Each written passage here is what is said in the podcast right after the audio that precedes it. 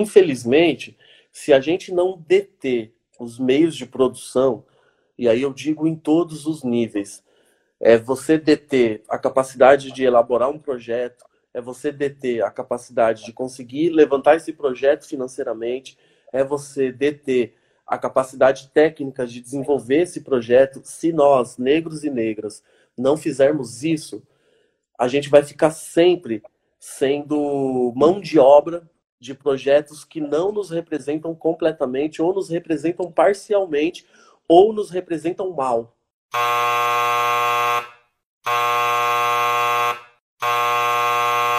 Olá, eu sou a Vitória Ariante e esse é o Anfiteatro, um espaço para falar de arte e compartilhar experiências. Meu convidado da semana é Gé Oliveira. Gé é ator, diretor e dramaturgo, fundador do Coletivo Negro, formado pela Escola Livre de Teatro de Santo André e graduando em Ciências Sociais pela USP. Concebeu, produziu, dirigiu e atuou em Gota d'Água Preta, em 2019, peça que lhe rendeu o prêmio APCA de melhor direção e uma indicação ao prêmio Shell – além de concorrer como melhor espetáculo no Prêmio Aplauso Brasil. Como dramaturgo, possui seis peças escritas e encenadas, entre elas Farinha com Açúcar ou Sobre a Sustância de Meninos e Homens, espetáculo tributo à obra dos Racionais MCs, publicado em livro, semifinalista do Prêmio Oceanos de Literatura Portuguesa e presente na antologia de teatro negro Dramaturgia Negra. Jé tem também dois de seus textos publicados em Negras Dramaturgias de 2016, em parceria com o Coletivo Negro e ainda Azar do Valdemar, com a Companhia dos Inventivos.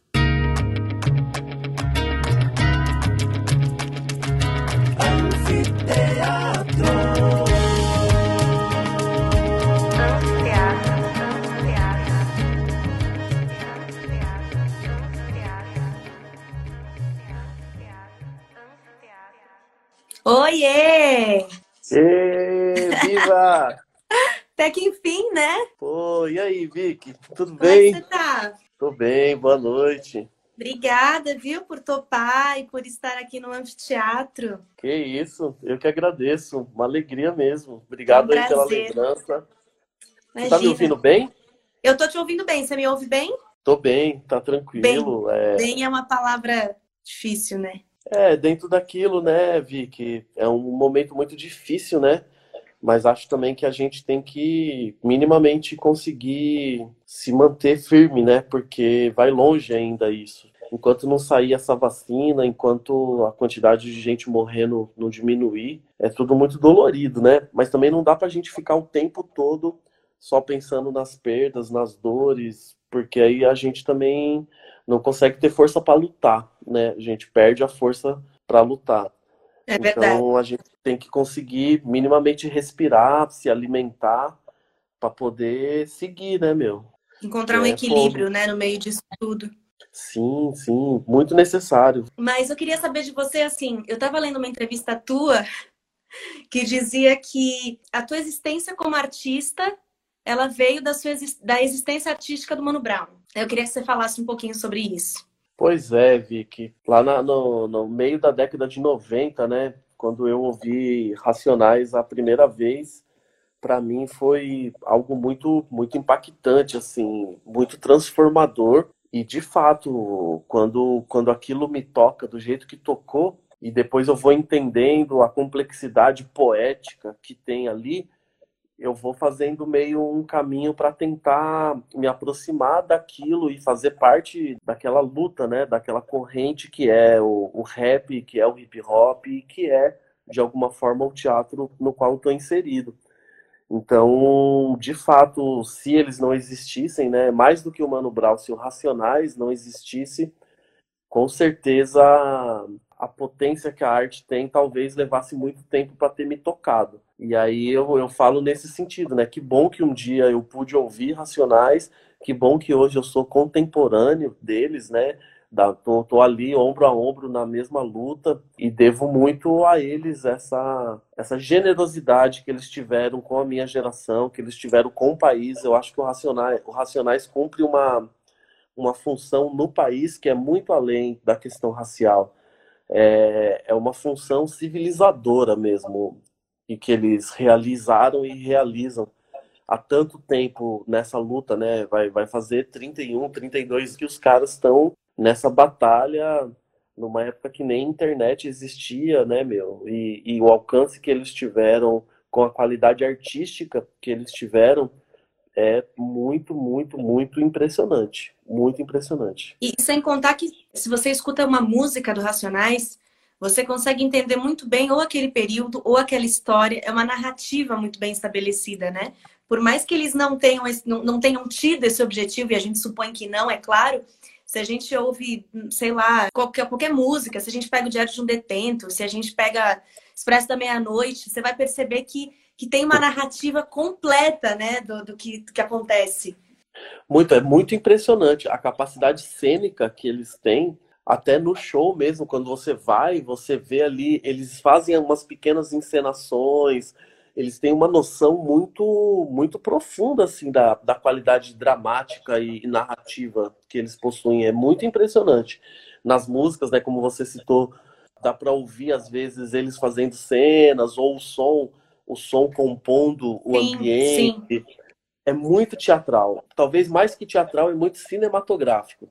É uma obra muito. Você vê as cenas assim com, com muita riqueza né, de detalhe, de, de possibilidades de leitura. É muito. Total. Muito sofisticado, muito sofisticado. Aí, falando disso, falando do Racionais, eu queria saber como que se deu o teu encontro com o teatro. Quando que você pôde ver o teatro, quando que... Eu até te fiz essa pergunta, né? Como, como que você... Como que o teatro chegou em você ou como que você chegou no teatro? Como é que foi isso? Então, Vicky, eu, eu fui no teatro a primeira vez quando eu estava na oitava série, antiga oitava série, né? Ensino Fundamental 2, né? Terminando ali o ensino Fundamental 2. Fazia Senai já, de, de ferramentaria. Aí estudava à noite numa escola lá em Mauá, no ABC, né, de São Paulo. E aí uma professora de português levou a gente para assistir um, uma montagem do Morte e Vida Severina aquele texto né, do João Cabral de Melo Neto. E aí, como o texto era inteiro rimado, eu comecei a, a, prestar atenção nessa coisa da rima. E aí me lembrou um rap. Eu falei, puta, isso parece um rap, é a mesma, a, a, mesma poética, né? E aí que eu vi teatro, assim, a primeira vez, nem consegui entender muito a história, porque tinham três severinos, eu lembro que tinham três severinos, e como a gente ainda não, não tem o código, né?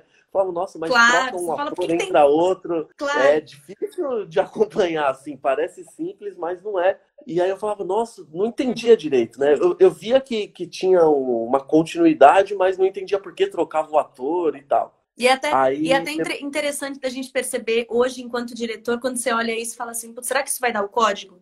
Porque é o que eu sempre falo, a ideia do teatro de chegar em quem não vai ao teatro. Sim, total. Né? Isso é uma coisa muito, muito impressionante, muito cara. Eu sempre, quando eu vou chamar alguém, por exemplo, para ir no teatro a primeira vez, alguém da minha família, minha mãe, eu sempre levo para ver uma peça que eu, pelo menos, gostei muito, porque o risco da pessoa não voltar mais é muito grande, né? Quando tem uma peça ruim. Isso é muito sério, porque o teatro ruim é muito maçante, né? É muito cansativo. Aí, sei lá, tem uma hora que parece 20 horas, parece que aquilo não vai acabar nunca.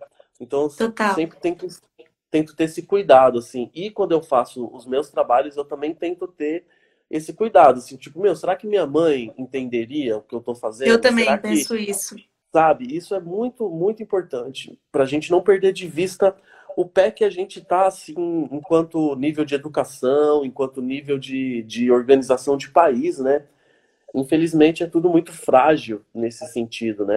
E a gente tem que, que lidar com isso. Tem razão, mas eu te cortei, desculpe, você estava falando sobre como o teatro entrou na tua vida. Pois é, aí foi. Aí foi você assim, foi assistir. Foi desse... É, aí eu fui, fui ver o, o Morte Vida Severina e pirei por conta da coisa da rima. Achei muito muito gostoso de ouvir aquela sonoridade, ver as coisas acontecendo ali na, na sua frente. E aí na época, isso era 1998, por aí. Eu falei, vou procurar. Aonde eu assisti era uma sede das oficinas culturais que existia na cidade de Mauá, num governo do, do PT na uhum. época. E aí eu fui e me inscrevi nessas oficinas culturais, era um projeto lindo. E aí comecei a desenvolver ali, comecei a estudar E aí um professor que era um dos diretores dessa peça me chamou para fazer parte do grupo dele, que era um grupo que, que existia numa favela que chama Jardim P, lá no Zaira, no Zaira, lá em Mauá. E aí eu, eu saí das, das oficinas e fui para esse, esse grupo, que aí já era um grupo de teatro amador. E comecei a fazer aulas ali todo sábado, aquela coisa né, adolescente, bem amador assim mesmo. E fiquei quase quatro anos nesse grupo e para mim foi importantíssimo, aprendi muita coisa ali. Eles tinham uma pesquisa muito bonita de comédia dell'arte, uma pesquisa uhum. muito bem feita e era bem interessante. E aí a partir dali eu fui só querendo estudar mais, querendo me dedicar mais, querendo né, me, me aprimorar, né? E muitas provocações o teatro trouxe para minha vida. E aí foi assim que tudo começou. E aí, continuando isso que a gente está falando, eu sei que você tem ótimas, ótimas é um adjetivo, mas é porque eu compactuo com você de vários dos seus gostos musicais, por exemplo, e, e sei de quanto essas referências entram no teu teatro. E, e, sei que as tuas referências elas não se limitam a referências musicais. Estou dizendo isso porque isso eu sei. E aí eu queria saber uhum. de você como que, como que isso chegou na tua vida também.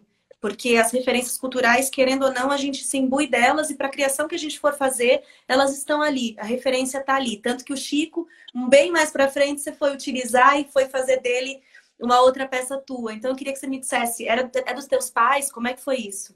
Então, na lá em Mauá tem tem esse lugar que eu fui criado, né, que é o, o Jardim Zaira. E ele é um, é um o Zaira em Mauá é um complexo de favelas, de morros que vai do, do Zaira 1 até o 6. Eu fui criado no Zaira 2, que é bem perto do SESI. Em Mauá tem um SESI que fica no pé desse morro do Zaira 2. E ali nessa parte da família, que é a parte da família da minha mãe, que é uma família toda mineira, que é a parte mais preta da minha família, tinha uma, uma dupla sertaneja que fazia parte da família, que são meus primos. E eles tocavam violão e cantavam Zezé de Camargo e Luciano, Chitãozinho Chororó, aquela coisa toda. E aí, a primeira lembrança que eu tenho da potência da canção, assim, na minha vida, são essas festas que existia nesse período que por mais que, que a vida era muito mais dura do que é hoje para nossa família, né? Eu peguei uma fase ali do Zaira que era barraco de madeira, chão de terra, favela mesmo, que quase hoje não existe mais desse jeito, né? De barraco de madeira e tal. E ali os momentos mais potentes eram essas festas que, que aconteciam às vezes. E a, a, a, memória mais, mais potente, mais linda que eu tenho disso são, é eles tocando e todo mundo cantando, a família inteira cantando eles tocando Menino da Potência Porteira. máxima da comunhão, né?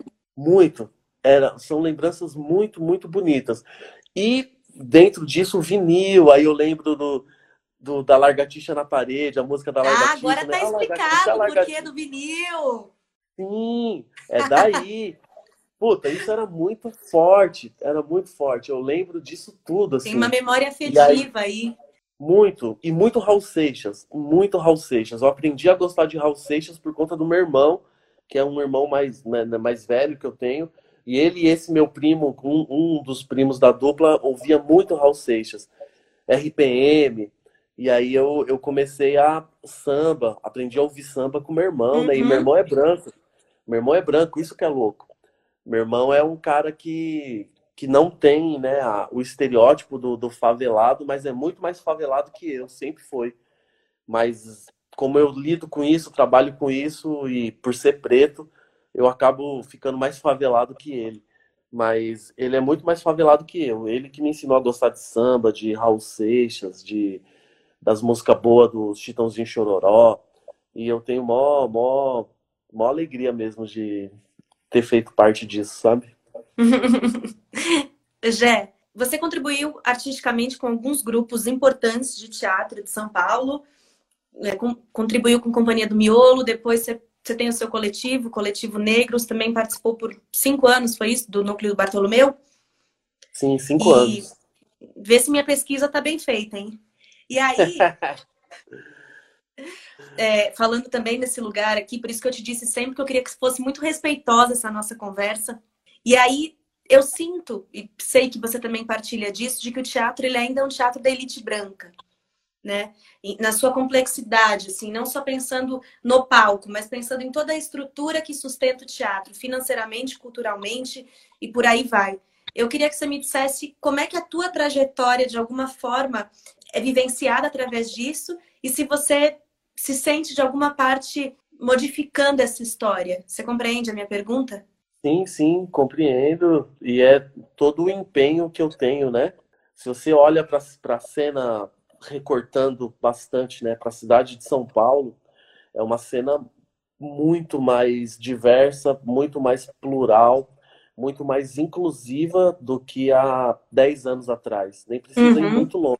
E 10 anos na vida de um país não é nada, né? 10 anos na vida de uma cidade, ou seja, é muito recente o que está acontecendo, mas é uma transformação muito profunda, muito profunda mesmo. Tava esses dias num, num, numa conversa com o pessoal lá do, do Oi Nós aqui Travês, né? Com a, com a Taninha, com o Paulo, e, e tava também o Marcão, do, que foi do, um dos fundadores do Folias Dark, do né? Folias. Do, Folias, do Galpão uhum. do Folias. E a gente entrou muito nessa, nessa conversa, assim. Aí eu falei para ele, falei, bom, a geração de vocês, no mínimo, gerou e legou para gente, né? Deixou como legado a lei de fomento ao teatro para a cidade de São Paulo que é uma coisa muito revolucionária para o país.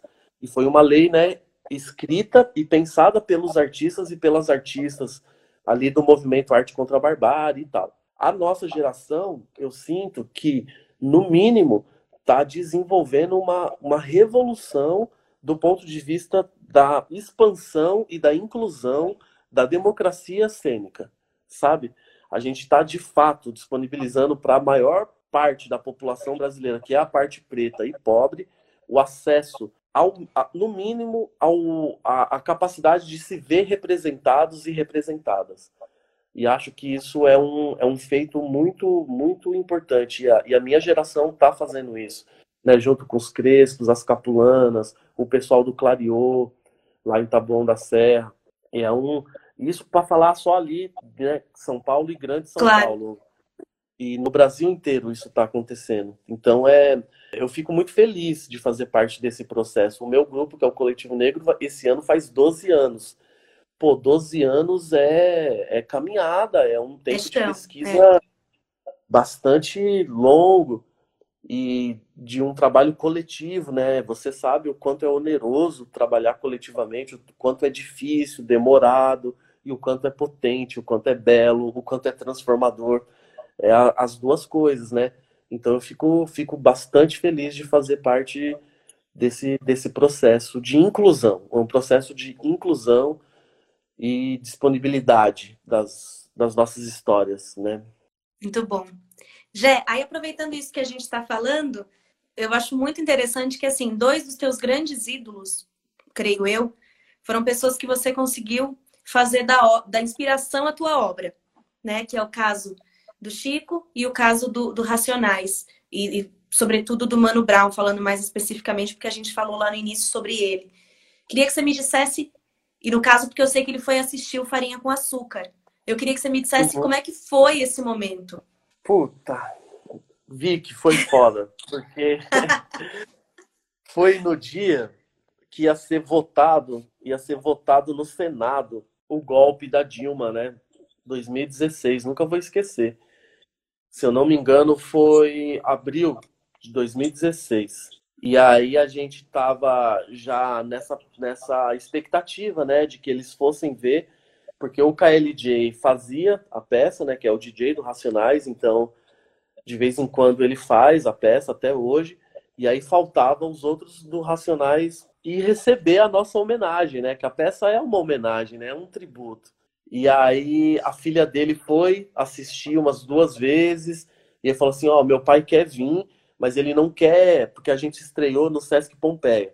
Aí ele falou: ele não quer ir no Sesc Pompeia porque é muita gente, ele não quer chamar atenção. Então, como vocês estão aqui na Funarte, a gente estava na Funarte na época, quando a Funarte ainda existia. aí a gente falou: não, vamos pensar um jeito dele vir sem, ele entra depois ou ele entra antes, ele entra por uma porta diferente, ele tem que vir, que não sei o que, e ficou boa expectativa. Aí nesse dia, que foi o dia que o Senado aprovou o golpe, ele foi. Ele chegou, a gente estava se aquecendo ainda, e a gente olhou e falou, puto, o Brau tá aí. Agora vai ser foda. Como que faz a peça com o cara ali, né, meu? Como que tipo, faz? Como que faz? Eu lembro que ele sentou, ele chegou, olhou o cenário, foi para as cadeiras, sentou e ficou esperando. Aí, umas pessoas amigas que sentaram perto dele ouviram ele comentando umas coisas, viram a reação dele, aí viram que ele chorou vendo a peça. Eu é nem que aí olhava o espetáculo passa a ser ele também, né? Passa a ser ele também. O espetáculo passa a ser a reação dele. Também, porque, pô, é muito importante, né? Pra mim, é um dos mais artistas do mundo mesmo. E não sou só eu que digo isso, tem um monte de pesquisador da USP, da Unicamp, universidades sérias, que, que pensam isso também. Então, claro. não, não, não tô muito maluco, não. E aí você tem um cara desse. Quantas peças o Mano Brown viu na vida? Eu tenho certeza que muito poucas. E a minha fazer parte disso, e ele se emocionar, ele ver sentido naquilo, e não se sentir, né? Porque a gente se utiliza da obra deles e ele não, ele uhum. não sentir que a gente está tá estragando o trabalho deles ou querendo se aproveitar do trabalho deles, para mim é, claro. é um motivo de muita, muita felicidade. É uma das coisas mais importantes que eu pude fazer na minha vida, é ter o cara que me formou artisticamente me assistindo, vendo uma peça minha, se emocionando. Pô, é, para mim foi impagável, foi muito emocionante. E a gente ficou muito, muito feliz no dia que ele foi. Foi muito super carinhoso, aí abraçou todo mundo, falou um monte de coisa, tirou foto. Foi muito bonito, muito. Aí pronto, aí agora a benção do farinha com açúcar tinha acontecido já, né? Pô, aí caminho aberto, né? Eu ia falar, continuando ainda falando um pouquinho do, do Farinha, que eu não assisti ainda, eu espero que vocês continuem sempre em cartaz para poder assistir. Mas depois do, o Farinha teve uma repercussão grande, né? Porque eu sei que virou livro, virou CD, tudo isso. Eu queria que você me dissesse se essa repercussão teve algum impacto para você fazer o Gota d'Água e como que surgiu a ideia do Gota d'Água. Puta, é muito legal. O, o, livro do Farinha foi lançado pela editora Javali, que é uma editora de BH. Uhum. E com esse livro a gente foi semifinalista do Prêmio Oceanos de Literatura, que depois do Prêmio Camões é o mais importante da língua portuguesa. Eu fiquei muito surpreso e muito feliz foi ideia deles escrever o livro e rolou. Rolou assim, né? A gente foi para semifinal, que já é, porra, foi lindo. Já, claro. Maravilhoso. O disco foi, produzi foi produzido pelo Lino Cris, que é um, um cara que é parceiro uhum. do Mano Brown, é parceiro do Racionais, canta demais, é uma pessoa muito generosa, um puta artista. E aí o, o Farinha me levou para né, o Brasil todo, a gente fez todas as regiões do país, fez o palco giratório. Vocês fizeram um palco giratório, é, eu lembro. Foi, pelo Sesc, foi uma experiência linda, linda, linda, linda. E aí o, o, o, Farinha com Açúcar me deu o chão da, da pesquisa, da relação com a canção, a relação da palavra falada e cantada no centro da cena, tudo que acontece no Gota d'Água, né? a presença da canção muito determinante, a relação com a palavra. Eu, eu, eu costumo dizer que o Gota d'Água, ele é filho ou filha do Farinha com Açúcar. Se eu não tivesse feito o Farinha com Açúcar, eu não teria condições técnicas de desenvolver o Gota d'Água. E nem claro. complexidade poética para entender as coisas que o Chico colocava. O Mano Braz instrumentalizaram para eu entender o Chico, entender, sabe? E conseguir... Até porque o Goto é feito todo em, em, verso, né? Então você já todo. tinha aí uma primeira dificuldade, uma narrativa completamente feita em verso. Muito. O que me leva lá pro começo de novo, né? Me leva pro Morte e Vida. Me leva pro Morte e Vida Severina. Eu ia novo, falar uma peça É. De novo rimada, inteirinha, do começo uhum. ao fim. Puta. E aí o, o Farinha com Açúcar me deu cabidal, né? Pra lidar com a banda, lidar com os instrumentistas eu, né, eu fiquei, tô desde 2016 convivendo com uma banda no Farinha com Açúcar que me ajudou muito a desenvolver a audição musical, a pensar a música de um jeito bem mais profundo do que eu pensava. E tudo isso é desenvolvido no Gota d'Água também numa outra escala, né? Numa outra, uhum. numa escala muito maior, né? São 13 pessoas em cena. 13 pessoas não era nem a nossa equipe inteira do Farinha com Açúcar. A gente uhum. tinha seis, sete sete artistas em cena, uma equipe que chegava no máximo a 10 pessoas. No Gota d'Água a gente tem 13 artistas em cena, uma equipe de quase 20 pessoas. Dani Nega, Jussara Marçal, Saloma Salomão, Ícaro Rodrigues, Aisha Nascimento, enfim. Aí é um monte de gente classe A, como é no Farinha com Açúcar, né? E aí, eu, eu queria saber assim, eu achei genial o fato de você ter ocupado, vocês terem ocupado espaços como Teatro Municipal, como Itaú Cultural, como Auditório Ibirapuera, e depois você ter sido o primeiro diretor preto a ganhar o prêmio PCA de melhor direção. Eu queria que você falasse um pouquinho sobre isso e queria que você falasse qual impacto social e histórico você percebe através dessa obra e do, e do impacto dela também, né? Ó, oh, Vicky, o Gota d'Água, você citou esses espaços, né? É muito, muito importante que a gente conseguiu levar essa peça para esses lugares, porque eu acho que a peça conflitua com esses lugares, do ponto de vista do conteúdo, da forma, dos corpos que realizam essa, essa obra. Né? Você vê, era muito louco ver a gente assim no Teatro Municipal, aquela moldura, aquela arquitetura, parecia um que não um encaixava choque, né? muito. É, sabe? E ao mesmo tempo muito legal, porque por que não, né? Por que que, que Porque a ruptura que, também que surge daí, né? Exatamente, surge do conflito, surge, surge do estranhamento, surge do ruído. Total. E por que não conseguir levar o nosso povo para dentro desses espaços, né? E aí, pô, ver o nosso povo preto, pobre, lotando o teatro municipal em, em menos de em menos de seis horas foram vendidos mais de mil lugares. No auditório Ibirapuera, em quatro ou cinco dias, a gente vendeu 2.400 lugares para três dias de casa lotada ter, ter, estreado, no, estreado no Itaú Cultural, né? Foi muito, muito potente ver o nosso povo ocupando esses lugares todos e a peça movimentou muita coisa, né? Movimentou muita coisa do ponto de vista do assunto, do ponto de vista do conteúdo, da potência artística que cada artista ali tem. Você vê um, né, um Rodrigo Mercadante, que faz o uhum. Creonte, as uhum. pessoas que eu já citei, né? A Jussara Marçal, que é uma cantora, porra, quem conhece Sim. o trampo né, do Metá Metá, da Jussara, vê ela ali atuando, tão entregue, tão. Não era atriz, agora tá virando atriz. É muito bonito de ver essa. Eu acho que é uma peça corajosa. Acho que é uma peça politicamente corajosa. Né? Foi logo após a eleição do Bolsonaro e a gente não titubeou de dar os nomes que precisava ser dado né? A gente tem um chão cênico que é a bandeira do Brasil pingando uhum. sangue, e é sangue que, que sai dos corpos que a gente sabe, são os nossos corpos, corpos homens e mulheres negras e negros. Nesse momento que a gente está vivendo, ir para esse embate com uma qualidade artística, eu acho que é muito corajoso e muito necessário. Até porque as montagens anteriores do, do Gota d'Água, até se você pegar a montagem original também, ela é uma montagem essencialmente feita por brancos né? Sim, super. Então. Foi feita. Desculpa. Não, pode falar. A, a peça foi escrita, né, Vic? Você tá ligada disso, que é a peça foi escrita para Bibi Ferreira brilhar, né? O Paulo Pontes era casado com a Bibi Ferreira e ele escreve a peça para ela brilhar e ela brilhava. E é muito bom o que ela faz, muito bom mesmo. Mas olha que interessante, nas minhas pesquisas, de estudos teóricos com relação uhum. à peça, eu, eu, li uma, uma tese de uma professora mineira que chama Miriam, Miriam Bezerra.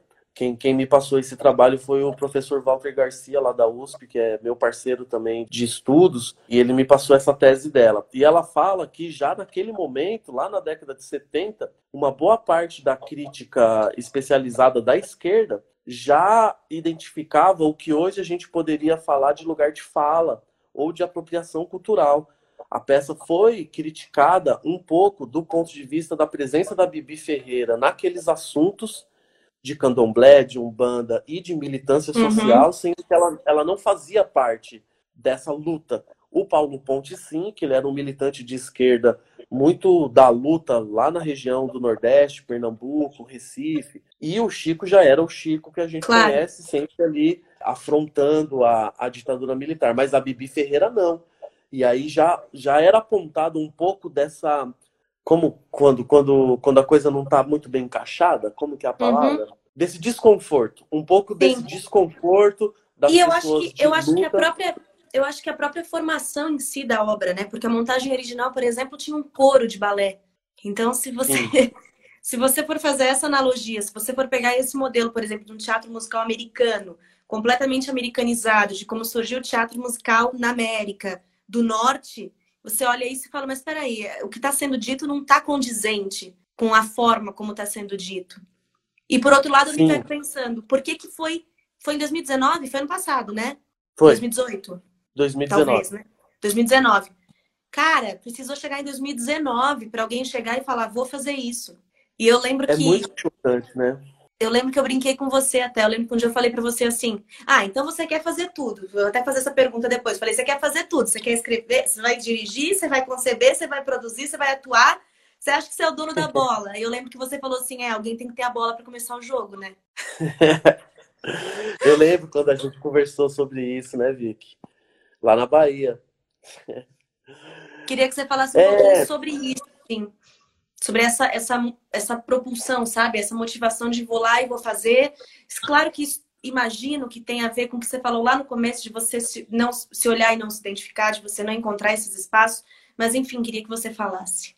Exatamente. É isso. Infelizmente, se a gente não deter os meios de produção, e aí eu digo em todos os níveis, é você deter a capacidade de elaborar um projeto, é você deter a capacidade de conseguir levantar esse projeto financeiramente, é você deter a capacidade técnica de desenvolver esse projeto. Se nós, negros e negras, não fizermos isso, a gente vai ficar sempre sendo mão de obra de projetos que não nos representam completamente, ou nos representam parcialmente, ou nos representam mal como aconteceu durante muito tempo na história do país, né?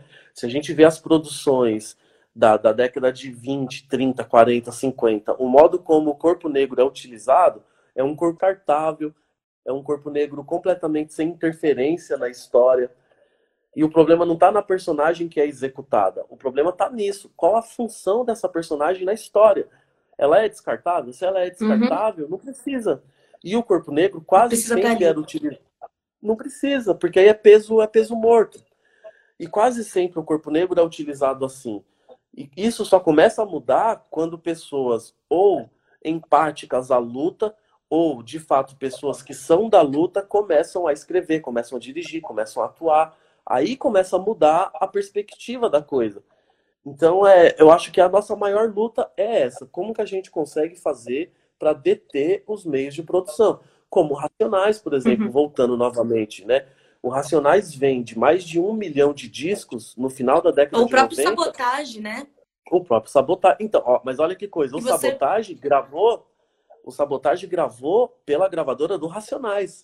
Olha que interessante. Quem detenha, quem detinha os meios de produção era o Racionais.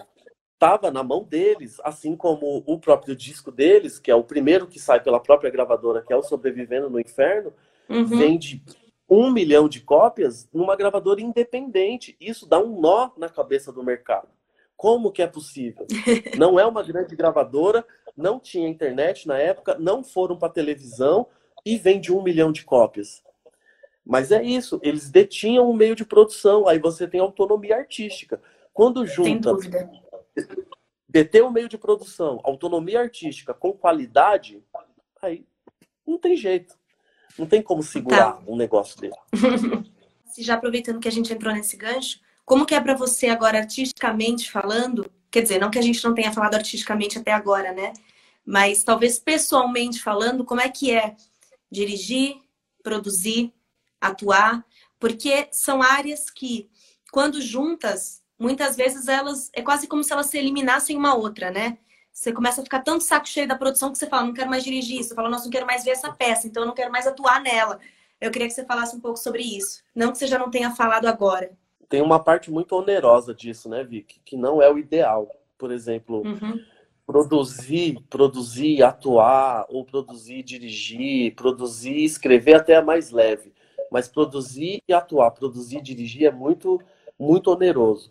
Eu lembro que eu era o primeiro a chegar no ensaio deixava tudo pronto, montava o cenário, montava, montava a estrutura de som, pessoas chegavam, ensaiavam, iam embora, eu desmontava tudo e depois ia continuava a estudar em casa. Então eu ficava o dia inteiro em função disso. E aí depois ia mandar e-mail, ia telefonar, ia sabe? É muito oneroso, porque muitas, em muitos momentos eu, eu parava de pensar como artista e ficava pensando como produtor. Não, isso não uhum. dá para comprar porque não vai ter claro. dinheiro. Não, puta, tem, tem que chegar em casa e mandar tal e-mail. Puta, será que, que, que não sei o quê? Sabe assim? Enquanto isso, eu precisava estar tá ensaiando o meu, meu personagem, precisava Decorando estar estudando texto. texto, precisava estar tá indo respirar na rua para espairecer a cabeça, sabe assim? Então, essa parte é muito onerosa. As outras partes das funções, eu gosto muito, né? Gosto muito de escrever, gosto muito de atuar, gosto muito de dirigir. O que eu gosto menos é de dirigir, na, na real. É. Gosto mais de atuar e de escrever do oh, que de dirigir. Sabia. é. E acabou que, que agora com essa coisa do, do APCA, as pessoas ficam muito me requisitando para dirigir, mas é o que eu menos fiz, na verdade. Eu mais escrevi texto e atuei do que dirigir. E eu fico feliz, eu, eu gosto das funções, mas é oneroso, é um pouco oneroso. A produção é foda. Infelizmente, quase nunca a gente tem dinheiro para pagar uma produtora, um produtor de verdade, assim, né? Claro. Para auxiliar a gente. E aí a gente acaba tendo que fazer pela necessidade mesmo. Mas não é o ideal. Não é o ideal. Queria que você falasse, aproveitando que a gente está falando do Gota d'Água, queria que você falasse as suas referências, não só para o Gota d'Água preta, mas também quais são as suas referências artísticas. Se você pudesse citar algumas. Minhas referências artísticas. Toda essa parte. Toda essa parte musical, né, Vika? Essa parte musical é o que mais me potencializa, assim. Toda a parte da canção brasileira que vai que vai de Tunico e, Tunico e Tinoco até agora contemporaneamente, né? A Larissa Luz, a Lued Luna, a uhum. Dani Negra, as Mina Preta que estão fazendo a, a, coisa acontecer, passando, obviamente, pelo Racionais, Chico, Caetano, Gil. Essa parte é o que tem mais me estimulado.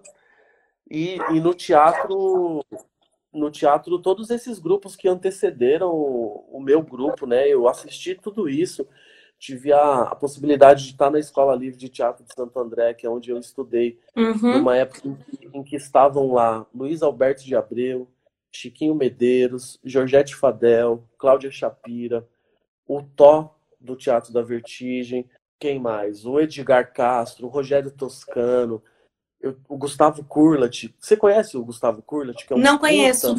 Músico foda. Tinha aula de música com ele, então essas pessoas todas me, me formaram de fato, né? Eu tive aula com essas pessoas todas e era uma fase muito bonita da escola livre, muito potente. E aí os grupos todos que saem disso, né? O claro. 19, o Teatro da Vertigem, a Fraternal Companhia de Artes e Malas Artes, o Folias, o Bartolomeu, a Companhia São Jorge de Variedades, uhum. o Gero Camilo, é um cara que eu gosto muito do trabalho dele. Enfim, o Besouro, que eu vi que você estava ouvindo aí o disco do Besouro, né? Antes de, de me chamar da peça, né? Não do filme. Essa peça, para mim, foi assim, abriu a minha mente e falou: Ó, oh, como é possível você fazer um trabalho só com gente preta de qualidade. Legal você assim, falar isso. Porque há umas semanas. Muito há umas semanas atrás eu, eu chamei a Letícia Soares, que eu acho que quando você foi assistir o Se Essa Lua Fosse Minha, acho que foi ela quem fez. Era ela quem estava fazendo uhum. ainda. Lembra? Ela estava. É, e ela falou muito sobre o besouro. Ela falou muito sobre a peça. Então é muito é interessante muito você colocar também. Foi, isso era 2006, né, meu? Eu vi lá no Sesc Pompeia essa peça. É.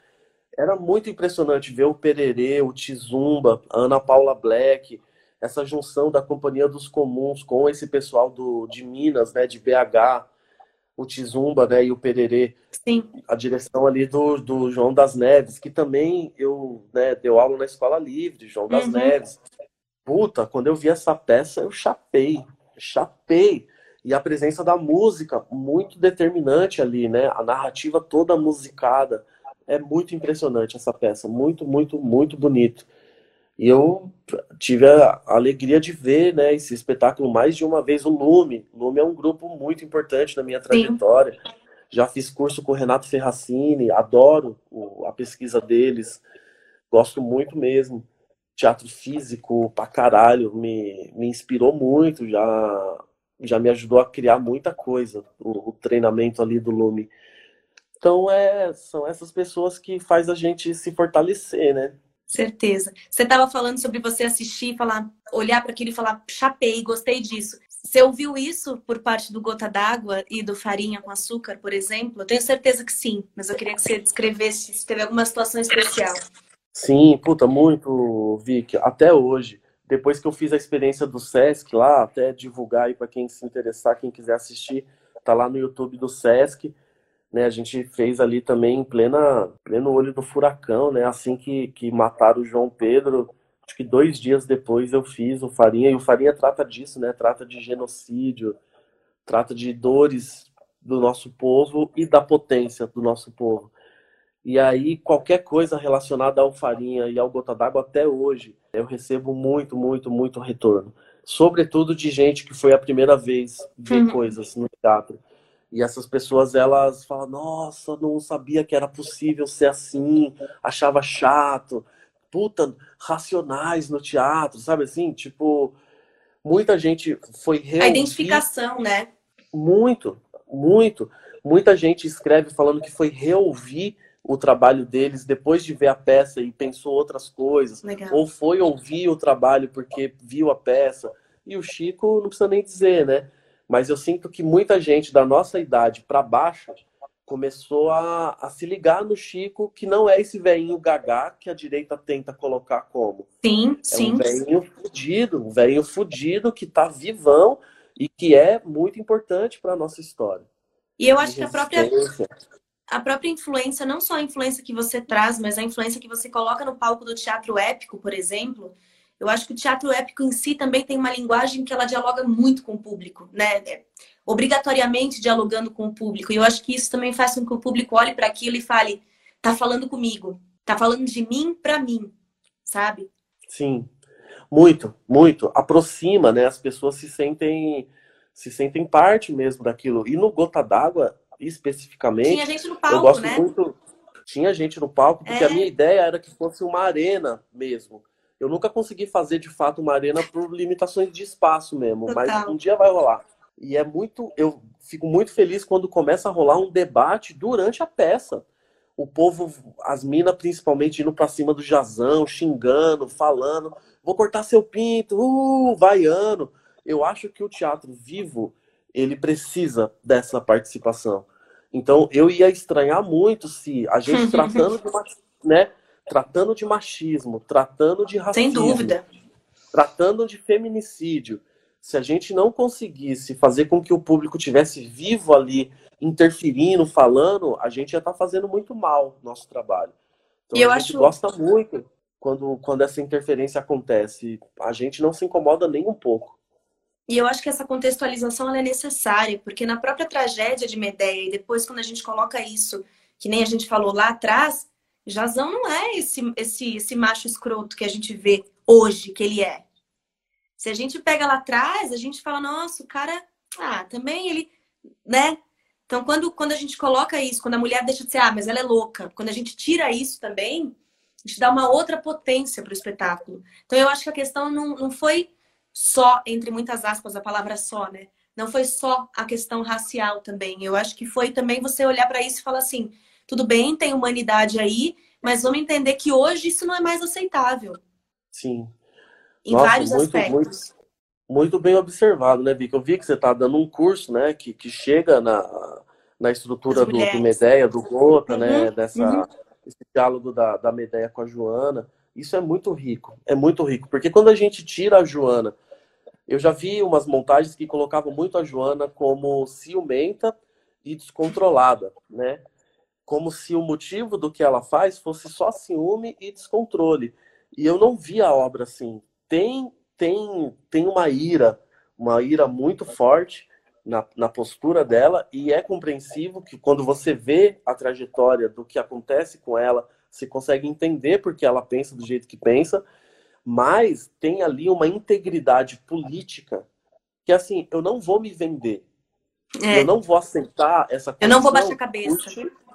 Não vou abaixar a cabeça, custe o que custar. E ela paga com a vida essa integridade. É uma pessoa íntegra.